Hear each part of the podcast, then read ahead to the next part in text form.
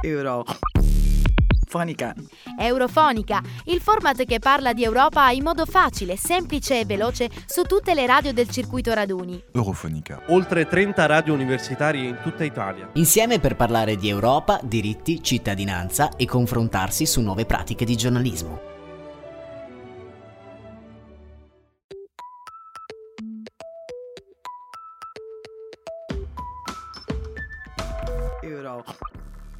Eurofonica. Bentornati su Eurofonica. Non potevamo che aprire la nuova stagione con una nuova puntata. Se siete qui, non dovrebbe essere necessario dirlo, ma ricordate di seguirci su tutti i social, Instagram, Facebook, Spotify e Apple Podcast. Siamo anche su Twitter. Di cosa parleremo oggi, io, Renata e Lorenzo? Del rappresentante speciale per l'UE. Di Maio pare essere tra i favoriti per diventare rappresentante speciale dell'Unione Europea per il Golfo. Chi le avrebbe mai detto che l'ex capo politico del Movimento 5 Stelle avrebbe fatto tanta carriera? Parleremo anche di COP27 tenutasi in Egitto, delle critiche che ha ricevuto e dei passi avanti fatti dopo le conferenze di Parigi e Glasgow. E infine, come al solito, vi daremo le notizie che ci arrivano dalla plenaria a Strasburgo. Politica e infrastrutture energetiche, pandemia e crisi in Ucraina. E poi ancora diritti umani in Qatar, dove si stanno svolgendo i mondiali, e Russia, dichiarata proprio in questi giorni dal Parlamento europeo Stato sponsor del terrorismo. Ma non vi anticipo nient'altro. A te la parola, Renata. Eurofonica. Gulf security matters to Europe, as Europe's security matters to the Gulf. Therefore, we in the European Union will appoint a special representative to the Gulf. La sicurezza del Golfo è importante per l'Europa, così come la sicurezza dell'Europa è importante per il Golfo. Per questo motivo l'Unione Europea nominerà un rappresentante speciale per il Golfo. Ospite del secondo IS Manama Dialogue nel Bahrain, il 18 novembre nel meeting di apertura Ursula von der Leyen concludeva così il suo intervento, ufficializzando l'istituzione di una carica sulla cui definizione le istituzioni europee sono al lavoro già da un po' di mesi. I dialoghi diplomatici tra le due aree geopolitiche intercorrono da anni, già a partire dal 1989, ma, complice anche la delicata situazione con la Russia e la conseguente crisi energetica, oggi, agli occhi di entrambe le parti, risultano più che mai strategici. Per l'Europa infatti il Golfo rappresenta un'importante via di collegamento tra vecchio continente Africa e Asia, nonché un prezioso alleato per far fronte alla necessaria ricerca di risorse energetiche alternative al gas russo. Secondo l'alto rappresentante, le forniture dal Golfo hanno cambiato il panorama energetico dell'Europa, il che spiega quindi perché la cooperazione tra Unione e i paesi del Golfo arabo nei settori dell'energia e della sicurezza sia diventata cruciale, anche a fronte dei recenti sviluppi registrati nel Golfo, definiti come incoraggianti. La fine dei dissidi all'interno del Consiglio di cooperazione del Golfo nel 2021 ha agevolato la ripresa del dialogo tra le due aree, aprendo la strada a un'ampia gamma di opportunità di cooperazione e investimento. Bisogna tenere presente che l'Unione e il Consiglio di cooperazione del Golfo rappresentano insieme il 20% dell'economia mondiale e il 17,5% del commercio mondiale. Nel 2020 l'Unione è stata il principale partner della regione araba in termini di importazioni e il quarto in termini di esportazioni. Queste cifre spiegano presto quale sia la convenienza degli arabi a stringere rapporti sempre più intensi con l'Europa.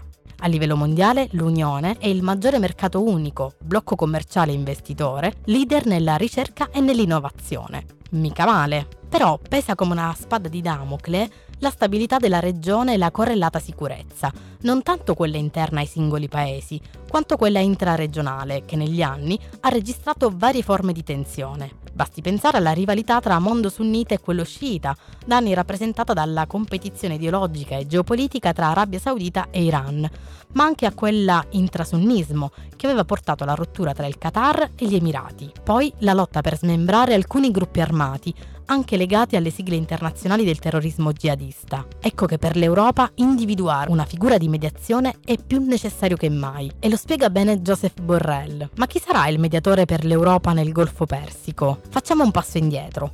Il Consiglio dell'Unione, riunito nella formazione affari esteri, nella sessione del 20 giugno di quest'anno, che si è svolta a Lussemburgo, aveva approvato delle conclusioni per costituire un partenariato strategico con la regione del Golfo Persico e in particolare con il Consiglio di cooperazione del Golfo e i suoi Stati membri. All'interno di queste conclusioni i ministri degli esteri dei Paesi membri avevano sottolineato la necessità di rafforzare e migliorare ulteriormente il dialogo politico e la cooperazione istituzionale tra le due regioni. Quindi avevano accolto la proposta di nominare un ambasciatore dell'Unione presso l'Organizzazione internazionale medio orientale. Il Consiglio dell'Unione di fatto aveva approvato la proposta contenuta nella comunicazione congiunta al Parlamento e al Consiglio del 18 maggio dell'alto rappresentante per gli affari esteri e la politica di sicurezza. Joseph Borrell aveva scelto di fare ricorso all'articolo 33 del Trattato sull'Unione, che prevede una figura diplomatica di mediazione, il cosiddetto rappresentante speciale.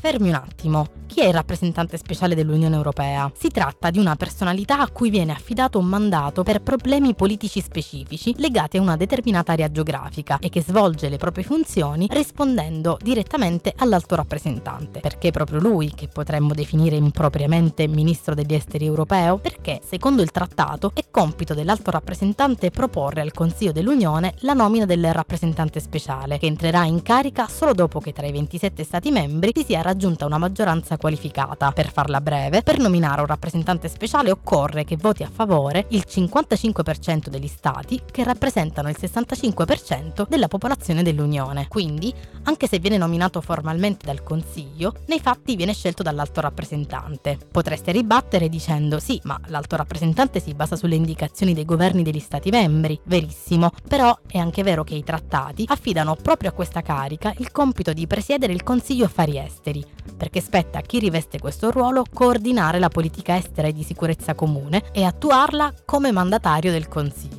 Nel caso specifico, l'alto rappresentante aveva fatto trapelare che avrebbe voluto procedere in questa direzione già inizio anno, in occasione del 26 vertice tra Unione e CCG, vertice che si era tenuto a Bruxelles il 21 febbraio 2022 e aveva ufficializzato la sua posizione proprio lo scorso maggio. Quindi aveva predisposto un tavolo di tecnici indipendenti con il compito di individuare il candidato ideale tra una rosa di nomi suggerita dagli Stati membri. Come? Attraverso una serie fitta di colloqui con le figure proposte dai 27 governi. Non perdiamo nessun passaggio, quindi ricapitoliamo. L'alto rappresentante chiede a un panel di tecnici indipendenti di individuare tra le figure proposte dagli Stati membri il candidato migliore per rivestire il ruolo di rappresentante speciale per gestire i delicati ma necessari rapporti internazionali con i paesi arabi e persiani, sulla base degli accordi con il Consiglio di cooperazione del. Golfo. Quindi l'alto rappresentante propone al Consiglio dell'Unione di nominarlo formalmente e il Consiglio, a maggioranza qualificata, procede alla nomina. Tutto chiaro? Bene, bene, ma sorge spontanea una domanda. A che punto della storia siamo arrivati? A quanto pare il panel ha fatto pervenire a Borrell una raccomandazione con cui si individuano quattro personalità lasciando la decisione al vertice della politica estera europea. E però non è finita qui perché nel documento arrivato sulla scrivania del vicepresidente della Commissione europea, il team di tecnici, sulla base delle prestazioni fornite dai candidati, ha indicato una propria preferenza. Di chi si tratta vi starete chiedendo? Volete proprio saperlo? Beh, allora tenetevi forte perché lo scopriamo insieme. Spoiler, è il 6 ottobre del 2018. Siamo a Roma, al villaggio Coldiretti, allestito al Circo Massimo. Mancano otto mesi alle elezioni europee per il rinnovo dei membri del Parlamento, che si sarebbero tenute il 26 maggio del 2019. Ok, adesso sveliamo il segreto. Ascoltiamo la sua voce e la sua idea di Europa. Questi sono giorni importanti, io non voglio, non sono venuto qui a Coldiretti per alzare i toni con l'Europa, anche perché diciamoci la verità, questa Europa qui tra sei mesi è finita.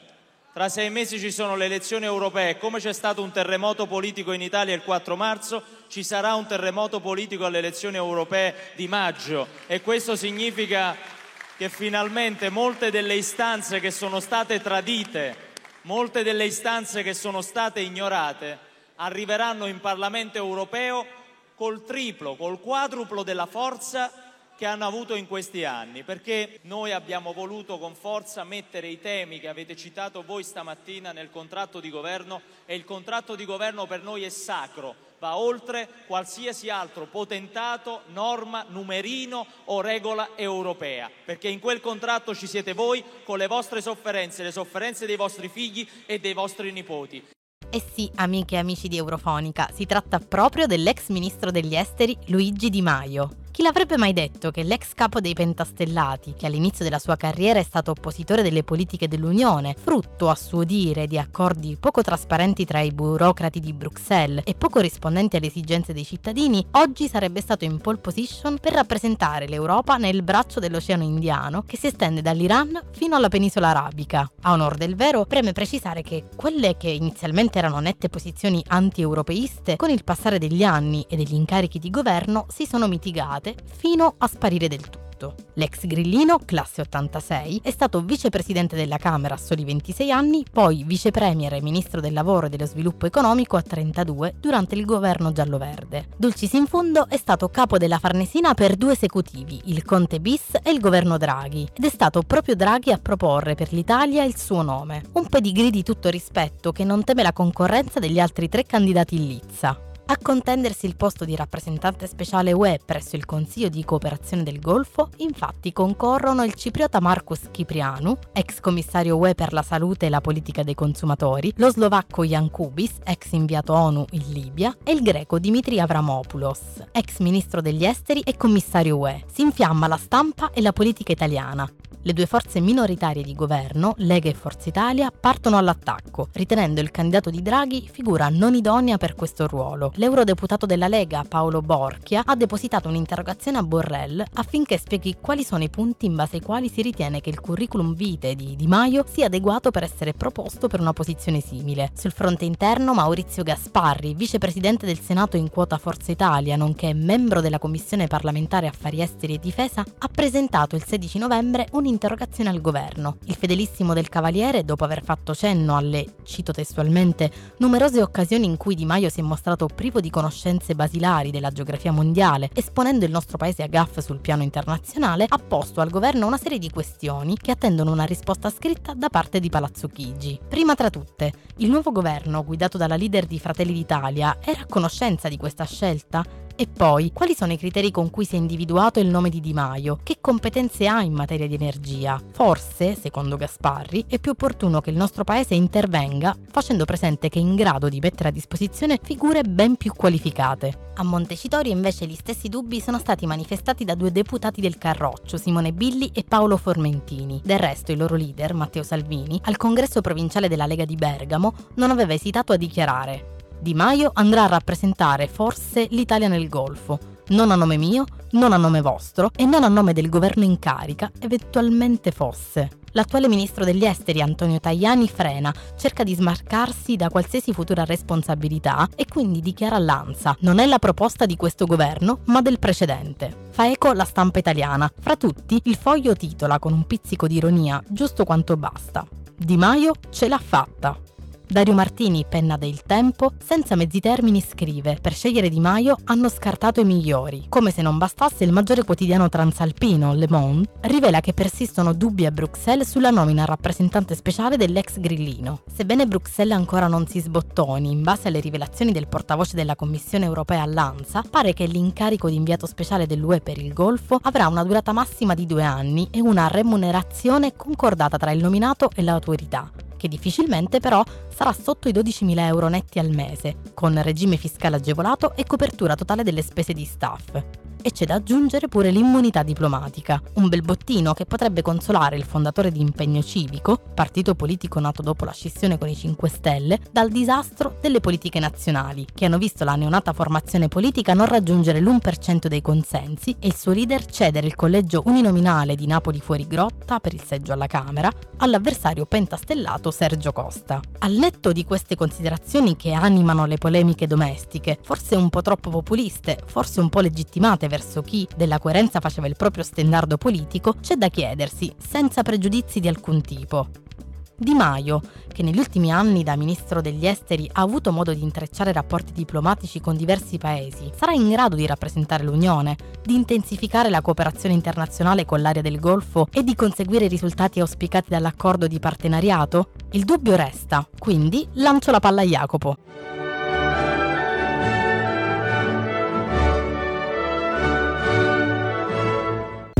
Eurofonica! Eurofonica. Paris gave us the agreement. Katowice and Glasgow gave us the plan. Sharm el Sheikh shifts us to implementation. No one can be a mere passenger on this journey. This is a signal that times have changed. Quelle che avete sentito poco fa erano le parole di Simon Stiel, da agosto 2022 segretario esecutivo della Convenzione quadro delle Nazioni Unite sui cambiamenti climatici. Parole pronunciate all'apertura della COP27. Dal 6 al 20 novembre scorso, infatti, si è tenuta nella città costiera, non a caso, di Sharm el Sheikh, sotto la presidenza dell'Egitto, la 27 conferenza delle Nazioni Unite sui cambiamenti climatici. Pronunce sbagliate a parte, cosa ci importa dell'ennesima noiosa conferenza sul clima? È stata un successo? Un fallimento? Ora ne parliamo. Vi basti sapere che la chiusura era prevista in realtà per il 18 novembre, ma per quella data non si era ancora trovato un accordo che convincesse tutti. Dico noiosa comunque, non a caso. Il 31 ottobre il Post titolava così un suo articolo. Un grosso problema dell'emergenza climatica è che è un argomento noioso. Nell'articolo si fa riferimento ad un nuovo romanzo di Paolo Giordano chiamato Tasmania. Rubo per l'occasione alcune sue parole. L'ambiente era un argomento noioso, lento, privo di azione e di tragedia, se non di quelle eventuali. Sovraccarico, in compenso, di buone intenzioni. Eccolo, il problema nascosto dell'emergenza climatica, la noia atroce. Assistere alla messa a punto di un accordo internazionale era addirittura soporifero. D'altronde, chi, giornalisti a parte, segue quotidianamente ciò che avviene durante queste conferenze? Nessuno. E anzi, nel paese governato con il pugno di ferro da Al-Sisi, in cui la repressione del dissenso è all'ordine del giorno, molte delegazioni e organizzazioni di attivisti, rappresentanti della società civile dei paesi coinvolti, sono stati tenuti lontano dall'evento, costretti a file interminabili per ottenere un visto d'ingresso al loro arrivo in aeroporto e talvolta rimandati indietro senza alcuna spiegazione. Non ci può essere giustizia climatica senza diritti umani. Secondo le ONG, sono oltre 60.000 i prigionieri politici detenuti nelle carceri egiziane, dove sono sottoposti a trattamenti inumani e degradanti e in cui la tortura è generalizzata e sistemica. ricordiamo noi qui in Italia la vicenda di Giulio Regeni e Patrick Zacchi. Bisogna poi dire che le aspettative per questa conferenza non erano poi così alte. Il 2022 è stato un anno particolare, e non solo per l'Europa che ha visto la guerra tornare alle sue porte. La crisi energetica ha colpito tutto il mondo e non solo l'Unione Europea ha dovuto fare i conti con la riapertura di centrali a carbone. A questo proposito, all'evento era presente un numero record di lobbisti di aziende dei combustibili fossili. Secondo il Guardian, erano in circa 600, un numero di gran lunga superiore ai rappresentanti delle comunità colpite dalla crisi climatica. Parigi ci ha dato un accordo, Katowice e Glasgow ci hanno dato un piano, Sharm el Sheikh ci sposta verso l'implementazione. Times have changed, i tempi sono cambiati, diceva Stiel. Se dovessi fare una battuta, credo che anche le sue parole dopo la conferenza siano cambiate. È vero che Parigi ci ha dato un accordo e Katowice insieme a Glasgow ci hanno dato un piano, ma la COP27 non ci ha spostato così tanto verso l'implementazione, nonostante i passi avanti. Le reazioni all'accordo conclusivo della conferenza, infatti, sono molteplici. Istituzioni, ONG ed esperti di tutto il mondo si sono mostrati divisi. Si è riusciti a trovare un accordo per indennizzare gli stati più poveri e vulnerabili alle conseguenze del cambiamento climatico. E quindi si sono fatti passi avanti per quanto riguarda la giustizia climatica. Pare non si sia fatto abbastanza per quanto riguarda la mitigazione, ovvero l'abbattimento di emissioni di gas serra. Ma andiamo con ordine e torniamo per un momento a Glasgow, alla COP26. L'accordo finale prevedeva 1. Una revisione dei piani di riduzione delle emissioni per rimanere sotto l'aumento di 1,5 gradi entro il 2050. 2. Un impegno a limitare l'uso del carbone. E 3. Un impegno per un maggiore sostegno ai paesi in via di sviluppo. Nell'accordo finale della COP27 non c'è nessun vincolo per gli Stati a raggiungere emissioni nette zero entro il 2050, solo volontarietà. E quando c'è solo volontarietà, come insegna il protocollo di Kyoto, gli obiettivi non sempre vengono raggiunti. A fine conferenza, inoltre, non si è raggiunto un accordo per il phase out dal petrolio e dal gas, ma si è appunto istituito un fondo per compensare i danni causati dal cambiamento climatico. Insomma, due punti su tre non sono stati implementati. L'Unione Europea comunque in tutto ciò era rappresentata dal Presidente del Consiglio Europeo Charles Michel, dalla Presidente della Commissione Europea Ursula von der Leyen e dal Commissario Franz Timmermans.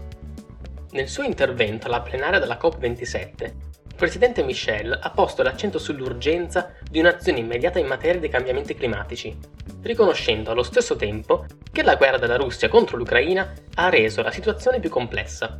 Alla luce di tutto ciò e del nuovo contesto geopolitico, il presidente Michel ha ribadito che l'obiettivo dell'UE rimane lo stesso, ossia conseguire la neutralità climatica entro il 2050 e l'azzeramento delle emissioni nette. Ha anche detto che si dovrà ripensare la strategia di transizione e quindi sfruttare l'intera gamma delle fonti energetiche di transizione, diversificando il più possibile per garantire la sicurezza dell'approvvigionamento. But I urge you to acknowledge, when you walk out of this room, that we have all fallen short in actions to avoid and minimize loss and damage. We should have done much more. Our citizens expect us to lead. Avremmo dovuto fare molto di più, dice Timmermans. Ancora ad ottobre 2022 il Consiglio europeo aveva sottolineato l'esigenza di innalzare considerevolmente il livello di ambizione globale affinché l'obiettivo di 1,5 gradi rimanesse raggiungibile. Se bisogna essere però del tutto sinceri, è vero che l'Unione Europea è leader della transizione energetica, almeno per il momento, ma è pur vero che risulta un po' incoerente chiedere ai paesi più poveri, come all'intera Africa, di interrompere finanziamenti per petrolio, carbone e gas quando è l'Unione Europea stessa a riaprire le sue centrali a carbone per questioni di sicurezza energetica, sia in Italia sia in Germania per esempio. Ci sarebbe molto altro da dire in realtà. Questo fatidico fondo da 100 miliardi era uno degli obiettivi che gli stati si erano dati alla fine della COP15 a Copenaghen. I fondi sarebbero dovuti essere 100 miliardi entro il 2020. Ci siamo arrivati, certo, ma con due anni di ritardo. In più, la Cina nonostante sia la seconda economia mondiale e prima per emissioni, è ritenuta ancora una nazione in via di sviluppo e di conseguenza ha già dichiarato di non avere intenzione di donare fondi per la mitigazione alle nazioni più povere. COP27 concludes with much homework and little time. We are already halfway between the Paris Climate Agreement and the 2030 deadline. We need all hands on deck to drive justice and ambition. And this also includes ambition to end the suicidal war on nature that is fueling the climate crisis, driving species to extinction and destroying ecosystems. La COP27, secondo Guterres, si conclude quindi con tanto lavoro da fare e poco tempo. L'obiettivo di emissioni nette zero al 2050 si fa sempre più difficile ogni anno che passa e i fondi per le nazioni più vulnerabili probabilmente a lungo andare non saranno sufficienti ma non dobbiamo lasciarci andare al pessimismo. Nonostante la situazione non sia delle migliori, il mondo dovrà essere determinato a risolvere questo problema, come lo è stato per trovare una soluzione alla pandemia da Covid-19. Sarà vera gloria? Ai posteri l'ardua sentenza. O a noi, se ci arriviamo.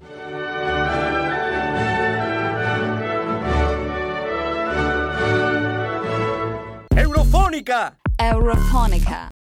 Questa settimana sono state tante le notizie che sono arrivate da Strasburgo. Infatti, gli eurodeputati si sono riuniti per la sessione plenaria del Parlamento europeo. Tra i tanti temi che hanno affrontato vi sono i diritti umani in Qatar e il riconoscimento ufficiale della Russia come Stato sponsor del terrorismo. I lavori sono stati aperti da una cerimonia per ricordare i 70 anni dall'istituzione dell'Assemblea Comune della Ceca, la Comunità Europea del Carbone e dell'Acciaio. La Presidente del Parlamento europeo, Roberta Mezzola, ha sottolineato come il Parlamento europeo europeo sia il principale portatore dell'idea di riconciliazione europea. Politica energetica, pandemia e crisi in Ucraina sono altre questioni rilevanti che sono state ampiamente discusse tra gli eurodeputati. Con una risoluzione adottata il 23 novembre, gli eurodeputati hanno riconosciuto e sottolineato che la Russia sta usando mezzi terroristici nella sua offensiva contro l'Ucraina. Evidenti sono le violazioni del diritto umanitario ed internazionale che hanno costretto gli Stati membri dell'Unione Europea a prendere delle contromisure. Isolare la Russia sul piano internazionale, limitare le relazioni politiche e diplomatiche e adottare il nuovo pacchetto di sanzioni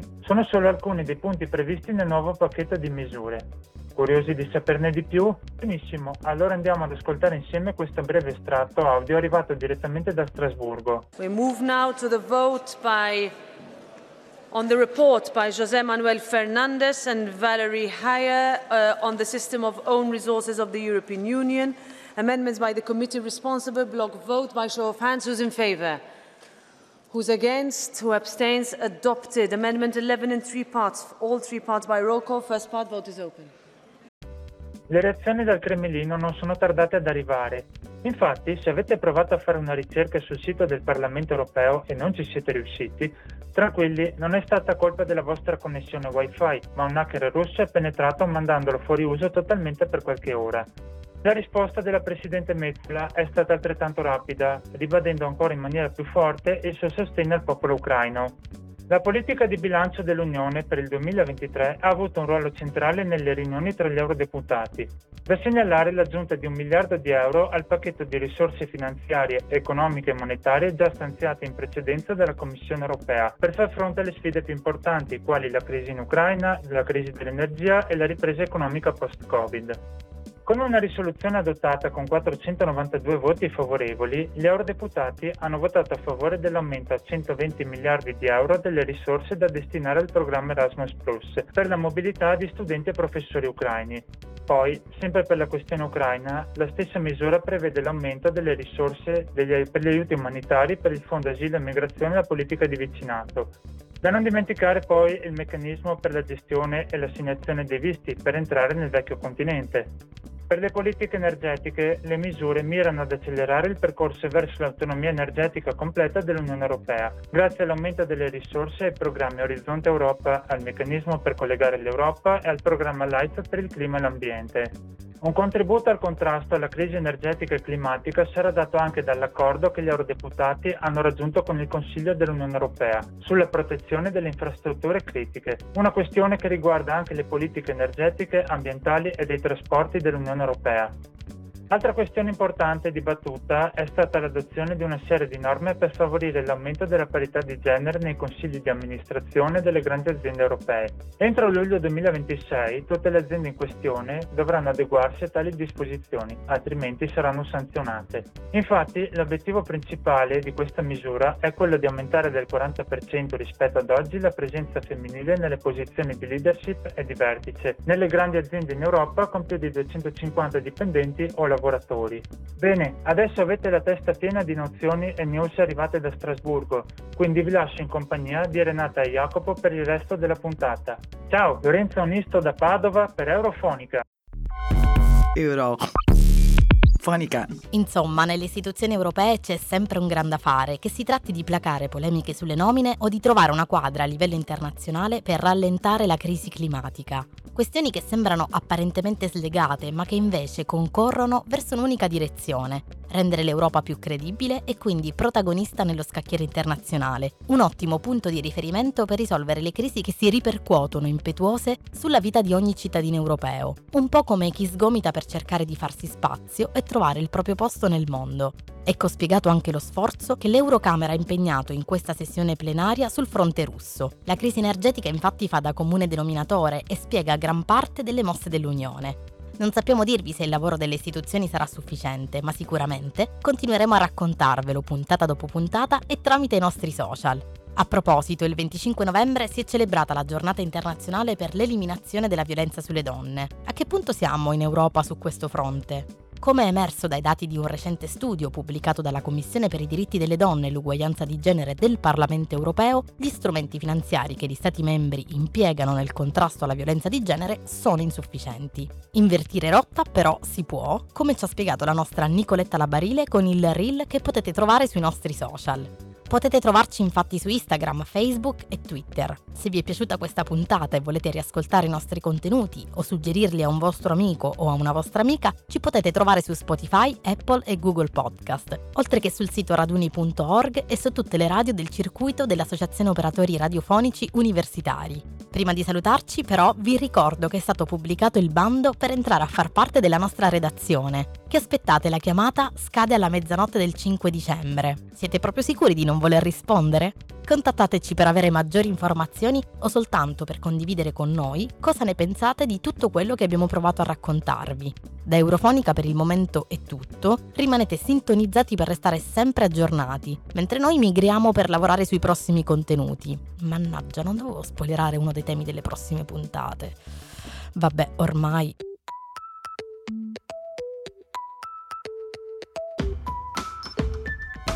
Euro. Eurofonica.